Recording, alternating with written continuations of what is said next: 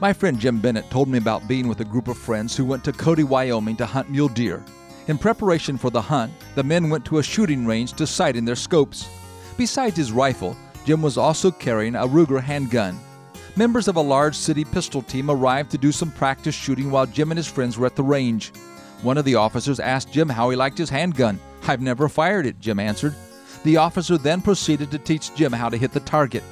After placing a tin can about a 100 feet away, he instructed Jim to aim as best he could, fire, and then correct his aim. Rather than ready, aim, fire, it is more properly ready, fire, aim. Each time the gun is fired, adjustments are made to make the next shot closer to the target.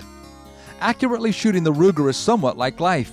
We aim the best we can at our target, we fire, and then we make corrections. As long as we keep correcting, we are improving. Many times we fail to pull the trigger on our life's goals because we are so afraid we will miss the target. We are constantly thinking about the idea, polishing the machinery, and gazing toward a target, but we never do anything. Perfection is not required, we just have to get better. Remember, ready, fire, correct. You will hit the target if you keep trying. This is Bill Hostler with today's key to confident living.